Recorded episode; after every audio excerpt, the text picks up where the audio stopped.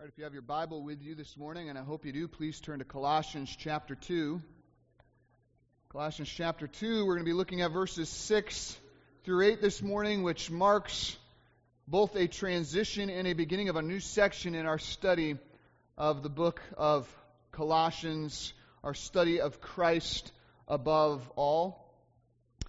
And uh, Paul is writing this letter just to remind you to a church that was getting assaulted from all sides with Satan's lie that Jesus Christ is not enough, either for acceptance before God or for living a life that fully pleases Him here on earth. Jesus Christ is good, the lie went, but if you really want to live the abundant life, if you really want to glorify God and understand Him as fully as possible, then you really need to add in our philosophy, they would say. You really need to experience our mysticism. You really need to practice our asceticism. You really need to observe our legalism. And if you would only listen to us, then you'd really know God and experience everything that He has to give. Because Jesus Christ, the implication what goes, is not enough. These were the lies the Colossian church heard, and these are the lies we still hear today. So, to wither that lie at its root, Paul spends 20 verses at the beginning of Colossians, from the end of chapter 1 into chapter 2, just pouring on the truth. First, of Christ's supremacy, and then of Christ's sufficiency. Paul shows us in the opening verses beginning in Colossians 1:15 and following that Christ is the invisible God made visible. He is the one who is above all things, the one who is before all things, the one who is the beginning of all things, the end of all things, the one who is to be preeminent over all things. He's the one in whom all the fullness of God was pleased to dwell. The one who shed blood is all that is needed to reconcile all things, to forgive all transgressions, to impart all righteousness to all who call on him in faith. Jesus is the infinitely supreme and sufficient one the one in whom Paul said most recently in Colossians 2 3 is hidden all the treasures of wisdom and knowledge. See, the world's wisdom at its worst is destructive, at its best, it is incomplete. It may address one of the issues, but it will not address the issue of the heart. So, doctors can be helpful, counselors can be helpful, pastors can be helpful. But the ultimate answer to mankind's ultimate problem is to know Jesus Christ and to know Him more. Jesus Christ is all you need to meet the deepest, most heartfelt needs of life. That truth, if embraced, withers all the Satan's of li- all the lies of Satan right at its root. So J- Paul pours on the truth in order to address that issue. But the errors of the Colossian heresy that that church was dealing with still needed to be directly confronted and rebuked. Just as we saw back in chapter 1, verse 28, a faithful ministry not only teaches the truth, but it also warns of error. And that's what Paul is going to do here in Colossians 2, verse 6, on into the end of the chapter. He's going to take each one of the central tenets of the Colossian heresy, which was human philosophy, Jewish legalism, spiritual mysticism, and physical asceticism, and I'll explain each one of those as we come to them and he's going to send the wrecking ball of Christ's supremacy and sufficiency right through every single one of them. He's going to directly apply the truth of Christ to error. And the very heart of Paul's argument is found in verses 8 through 10 of the passage before us, where Paul writes, See to it that no one takes you captive by philosophy, and listen to this empty deceit according to human tradition, according to the elemental spirits of the world, and not according to Christ. For in him, verse 9 says, the whole fullness of deity dwells bodily, and you have been filled in him. Notice, Christ gives you fullness. The world offers you empty deceit.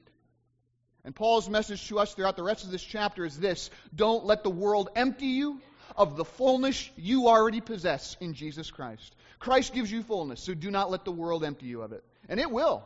If you listen to the empty deceit, and unsaved world's philosophy around you, you will miss out on the contentment and the fulfillment and the joy and the peace that ought to be yours in Christ Jesus.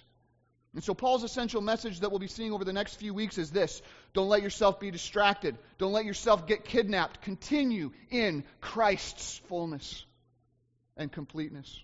You have been filled with every spiritual blessing in the heavenly places. You have been given all the treasures of wisdom and knowledge. You are complete and filled in Jesus. So don't let human tradition, empty philosophy, or worldly wisdom drain you of that. Continue in Christ's completeness. So, how do we do that? How do we continue in Christ's completeness and not lose that experience of His filling and His fullness as believers in our Christian lives? God tells us two main ways. First, live life attached to Christ. That's in verses 6 through 7. And second, think thoughts according to Christ. That's in verse 8. So live life attached to Christ and think thoughts according to Christ. This is how we continue in Christ's completeness and enjoy the fullness that we have in Him. We'll look at that first point this week and look at the second next. So, with that in mind, let's read Colossians chapter 2 verse 6 on into verse 10 for context. Paul writes this Colossians chapter 2 verse 6.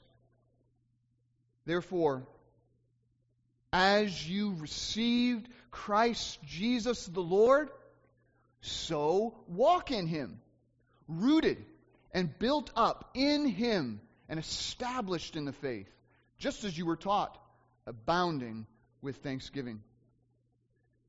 See to it that no one takes you captive by philosophy and empty deceit, according to human tradition, according to the elemental spirits of the world, and not according to Christ. For in him the whole fullness of deity dwells bodily, and you have been filled in him, who is the head of all rule and authority. This is the Word of God, whose precepts we will not forsake, though we come to our end here on earth. Let's pray. Father, we thank you so much for your Word this morning. We thank you that it is the truth that is necessary to guide our lives, to live a life that is fully pleasing to you. Father, we understand that left to ourselves, this is a closed book. So, Father, I pray that over these next few moments, your Spirit would be at work, accompanying the teaching of your word to apply it to the hearts and minds of the people who have gathered here today, so that no one, Father, would leave this room in the same condition in which they came. Father, we pray that you would change us and make us and mold us. Father, I pray that by the end of this message, we would come to love and adore and worship Christ more supremely as we ought than when we first came into this building. By your grace, do a work that only you can do, Father, we pray. And watch over the words of my mouth. Remind us of the glory of Christ today, we pray in Jesus' name. Amen. So, if we are to continue to be filled with the fullness that is ours in Christ Jesus and not be drained by the empty philosophies and ideas and traditions of the world around us, then we must first, Paul says here, live a life that is attached to Christ. That's in verses 6 through 7, where Paul writes this Therefore, as you received Christ Jesus the Lord, so walk in him, rooted and built up in him, and established in the faith, just as you were taught, abounding with thanksgiving. Paul's going to teach us here that we must live a life that is attached to Jesus Christ, a life that is vitally connected to Him. So, how do we do that? There are two ways that we'll see in this passage of how to live life attached to Christ. First, it is through a past receiving of Christ. And then, secondly, it is through a present relationship with Him. So, first, if we live a life attached to Christ, then that means we must have experienced, we must experience a past receiving of Him. a past receiving of him. That's at the beginning of verse 6, where Paul writes, Therefore, as you received Christ Jesus the Lord. And that is exactly what the Colossians had done. They had received, they had embraced Christ Jesus as Lord. How? Through the gospel. If you look at the middle of verse 7, just after this, you will see that it tells us right in the middle of that verse that they had been taught. So you ask yourself as a Bible student, taught what? We've already been told. Back in Colossians 1, verse 5, it says that they were taught the word of truth that is the gospel. Or as verse 6 immediately afterwards puts it, they were taught the grace of God in truth, just as they had learned it from Epaphras, their faithful pastor and elder. See, through his dramatic conversion on the Damascus Road, our author of the book of Colossians, Paul, he came to understand the grace of God in truth, did he not? Through his dramatic conversion on the Damascus Road, meeting Jesus, he came to understand it. As 1 Timothy 1, verse 13 and following records, though formerly Paul was a blasphemer, murderer, persecutor, and insolent opponent, Paul received mercy, and Paul says he received overflowing grace through the faith and love that are in Christ Jesus. And through that life transforming experience, through that life transforming reception of Christ, Paul came to realize this glorious truth that Jesus Christ came into this world to save sinners. See, Jesus had come to give grace and forgiveness to all those who call on him in faith, no matter their sin, no matter their guilt, no matter their failings. That realization gripped the Apostle Paul and transformed his life. And so Paul taught this wonderful good news of God's grace to everyone he met. That's what the book of Acts is all about. That's what the last part of your Bible is about. And just as he passed it on to Timothy and other faithful men who would be able to teach others, also Paul passed this good news of Jesus Christ and the grace of God that is found in him. He passed this on to Epaphras. And glory of glories, faithful Epaphras, he took that saving truth of the gospel and he went back to Colossae. And as verse 7 indicates, he taught there the grace of God and all of its truth as well. And the Colossian believers heard the good news from Epaphras and they embraced it by faith. They received Christ Jesus as Lord. How?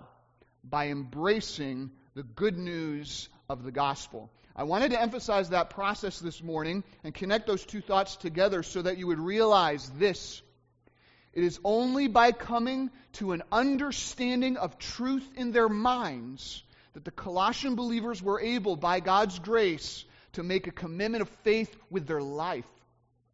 I think this is where many Christians fail in evangelism because so often our evangelism is heavy on emotion and very light on truth.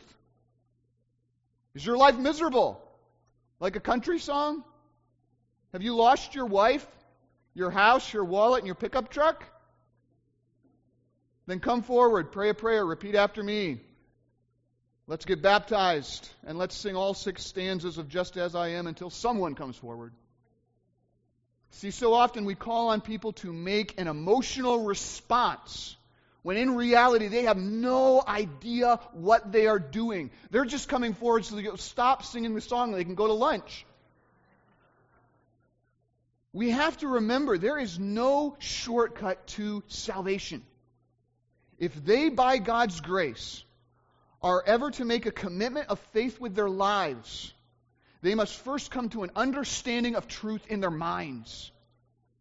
In fact, over in Ephesians 4 20 through 21, it's an interesting passage. Paul describes faith in Jesus Christ as learning Christ.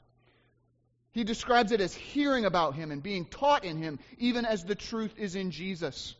See, our mission, and we need to remember this, our mission as a church is not to create converts.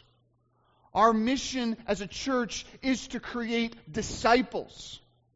And so we make the Word of God fully known so that those who hear might come to know and follow Jesus Christ as Lord just as what has happened among the Colossians. The good news of Jesus Christ's supremacy and sufficiency was taught, they embraced it by faith, and they submitted themselves to Christ's saving sovereignty. They were saved. They received Christ Jesus as Savior and Lord. And in that moment, they became equipped towards living a life that enjoys Christ's fullness and rejects the world's emptiness. They had a past receiving of Jesus. So before I move on, I have to ask this question when you come to a passage like this as a pastor. Have you received Christ Jesus the Lord? Have you received him as Savior and Lord? Do you know the Lord Jesus Christ this morning by faith? Have you confessed your sins to him and asked him in his power, in his sufficiency, in his supremacy to save you from your sins? Or is that something that you're still considering this morning? Maybe examining. I encourage you this morning to continue to look, to continue to examine, continue to seek a greater understanding of Jesus Christ from His Word. But also remember what the Scriptures say. Behold, now is the favorable, favorable time. And behold, now is the day of salvation. So I want to encourage each one of you here to live a life that is attached to Christ. And it all begins by believing on the Lord Jesus Christ and being saved. Other than that, you will live an empty existence that goes on into eternity of absolute vanity because you turned your back on Him who is the fullness of God. Then, upon having a past receiving of Christ, though, you can then begin a life, uh, live a life attached to Christ through a present relationship with Him. And that's the, this is the main thrust of what Paul says this morning in this passage at the end of verse 6 into verse 7. See, trusting in Jesus Christ is not the climax of our Christian life, right? Sometimes people, we think that, right? Well, I trusted in Jesus Christ, I'm good, and now I can get to live life the way I want to. That's not the way Scripture presents this at all. Trusting in Jesus Christ is not the climax of your Christian life, it is just the starting point. It is the beginning of a grand adventure and journey with Jesus. Through the gospel, we are called simply not to come to Christ, we are called to continue with Him. To continue with Him. As Paul says here, we are called to walk in Him. This emphasizes a continued focus. As 1 John 2:28 says, "And now little children, continue to live in him, so that when he appears, we may have confidence and not shrink from him in shame at his coming."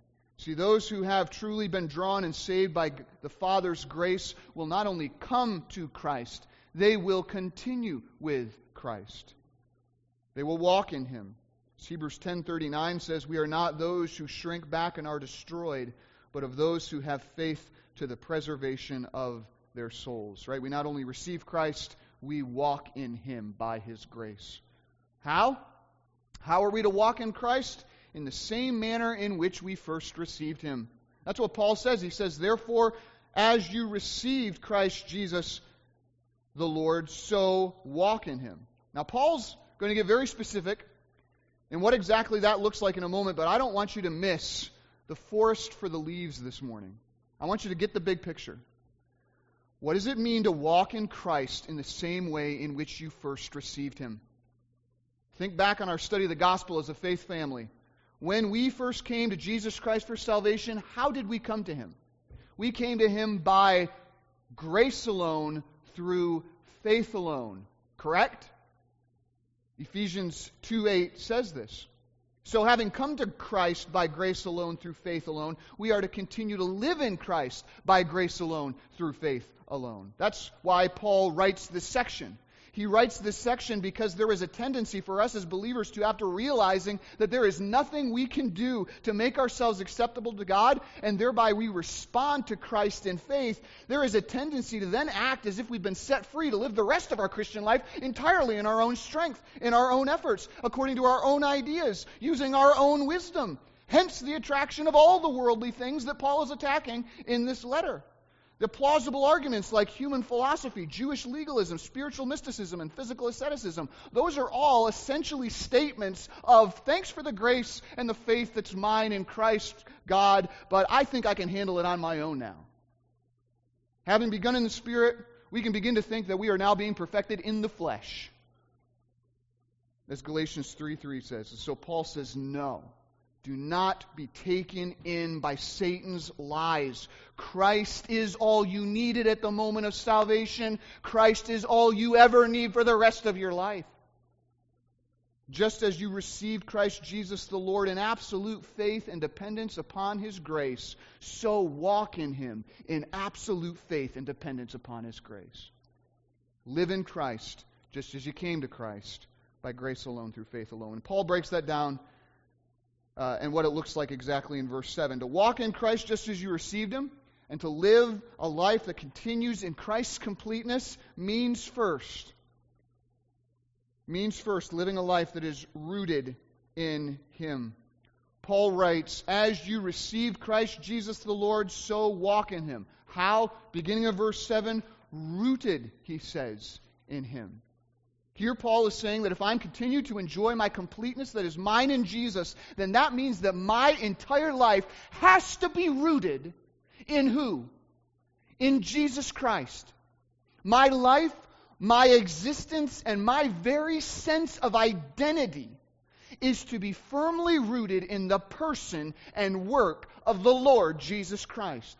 He is to become the most foundational reality of my existence. Why? Because that's exactly the way we first came to Christ, is it not? What are the songs that we sing? Nothing in my hands I bring, simply to thy cross I cling. Or as the modern hymn puts it, Hallelujah, all I have is Christ.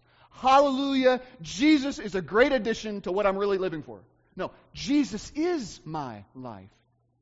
When we first came to Christ, you might have forgotten this. I'm here to remind you this morning. When you first came to Christ, nothing mattered more in that moment than the truth that you were in Jesus and Jesus was in you. That was all that mattered. Your entire identity was wrapped up in the glorious reality that you were rooted in Him. Paul expresses the spirit of that moment when he writes in Philippians chapter 3, verses 8 through 9, For his sake, he writes, I have suffered the loss of all things, and I count them as rubbish in order that I may gain Christ and be found in him. Not having a righteousness of my own that comes from the law, but having a righteousness that comes through faith in Christ, the righteousness from God that depends on faith. See, in the moment of our salvation, when we first received him, that was our stability. That was our comfort. That was our identity. That no matter what might happen to us for the rest of our life, we had no idea. None of that mattered in that moment because all that mattered at the moment of our salvation was, It is well with my soul. When we first received Christ Jesus the Lord, our being and identity was firmly rooted in Christ and in Christ alone. But what can be our tendency as believers if we're not careful?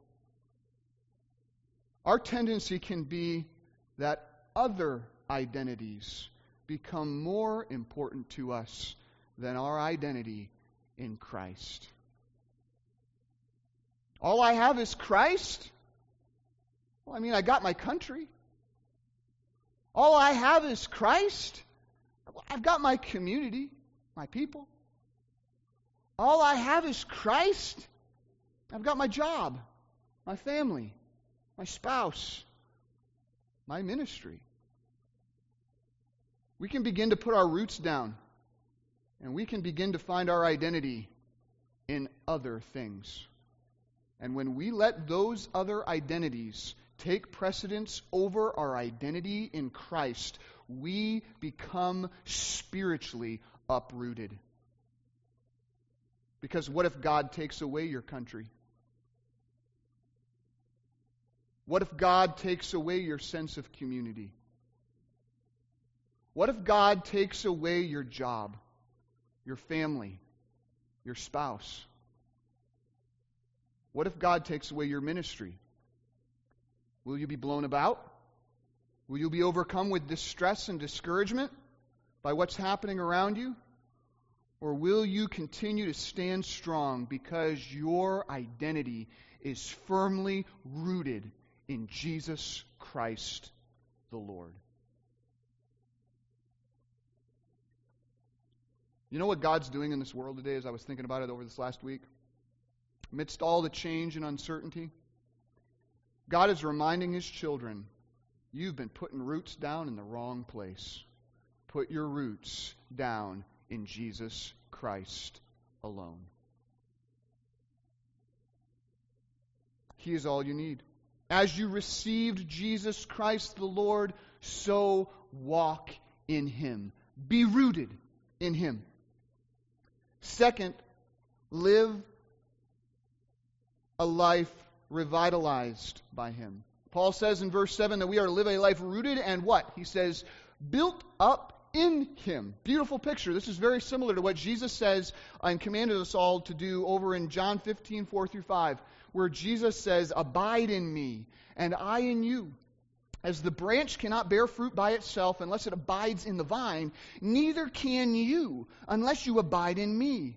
I am the vine, Jesus says. You are the branches. Whoever abides in me and I in him, he it is that bears much fruit.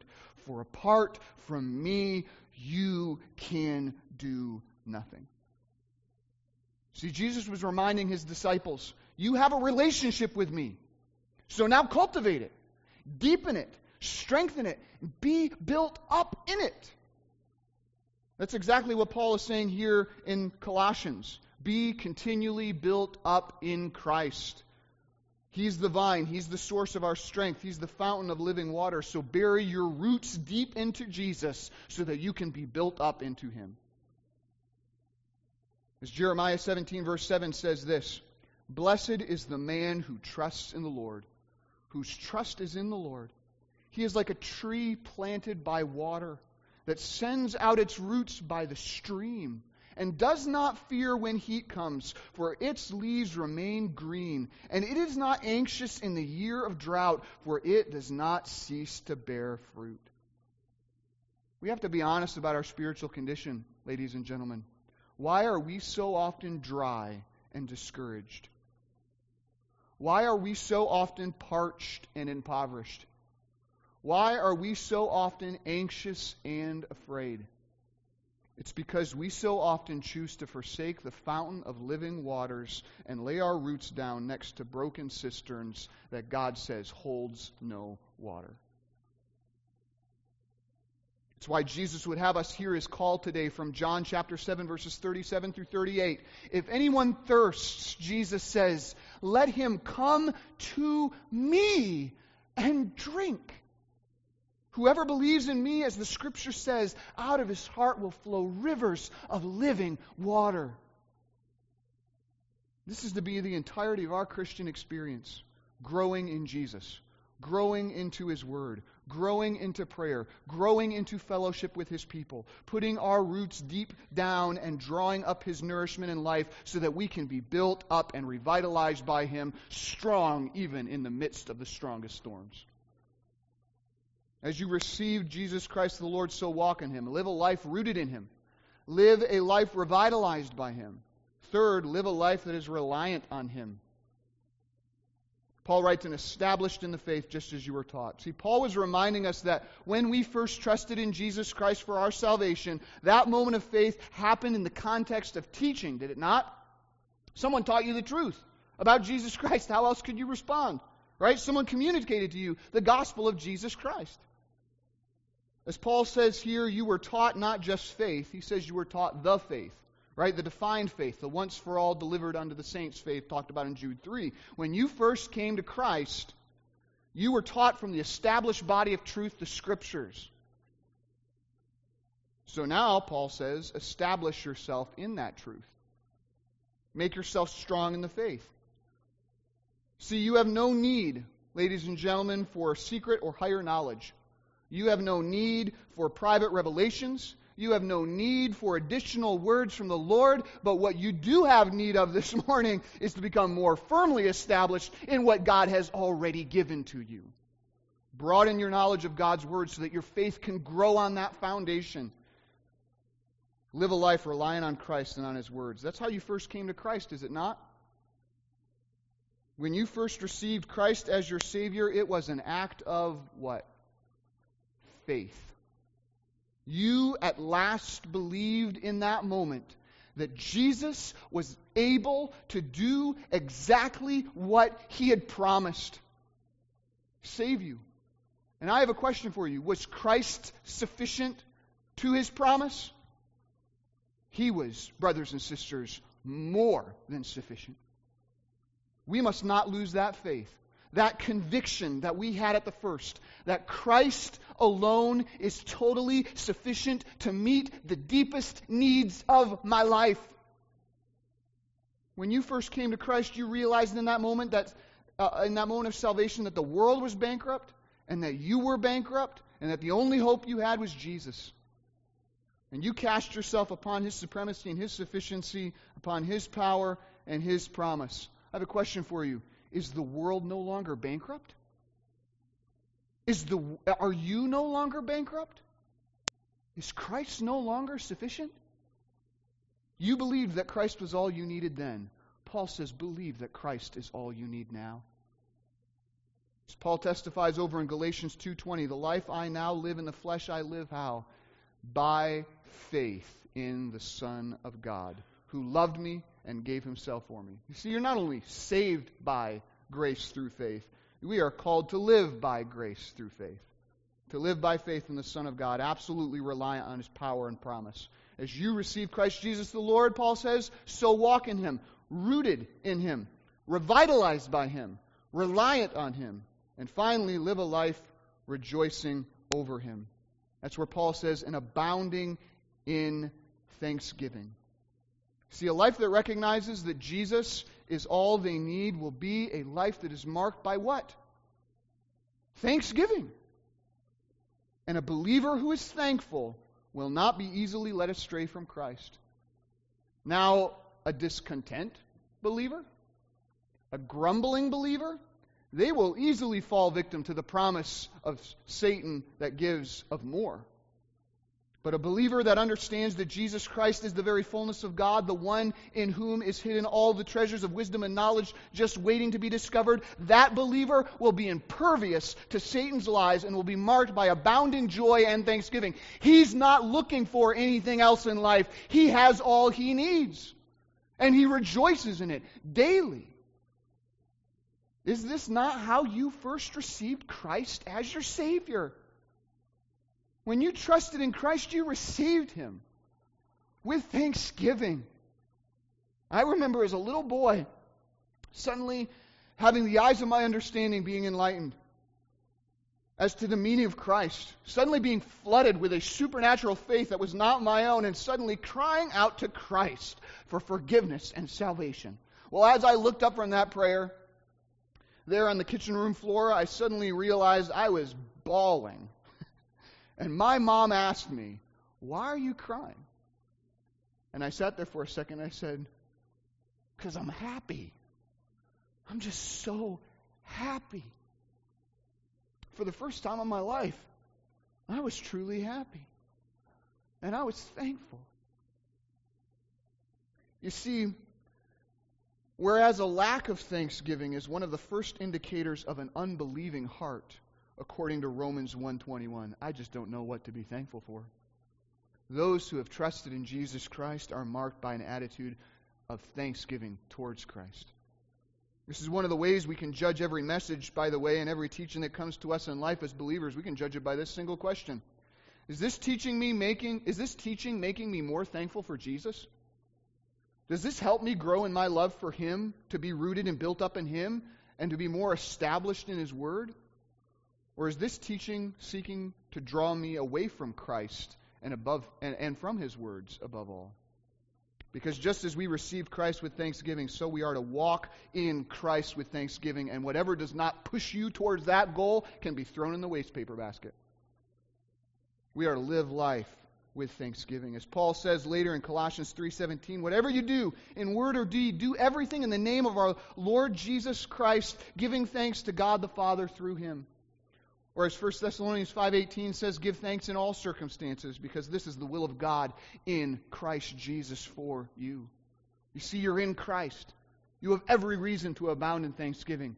Therefore walk in him in that way, just as you received him.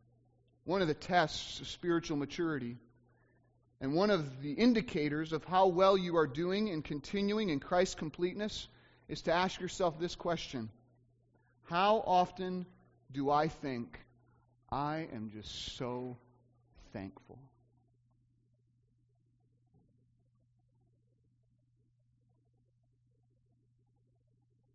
As you received Christ Jesus the Lord, so walk in him.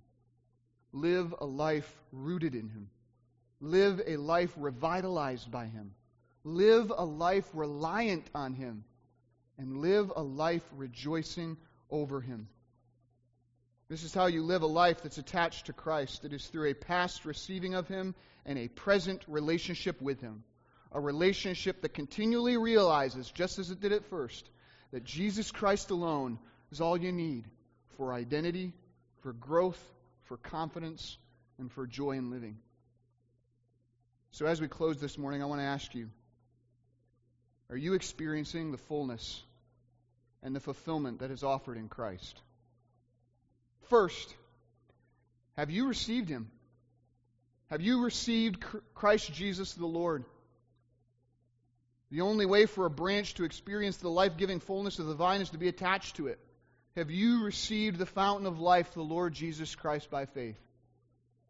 Is it possible that one of the reasons why your life is so dry and why you care so little about the things of God is because you have not even trusted in Jesus Christ as your Lord and Savior?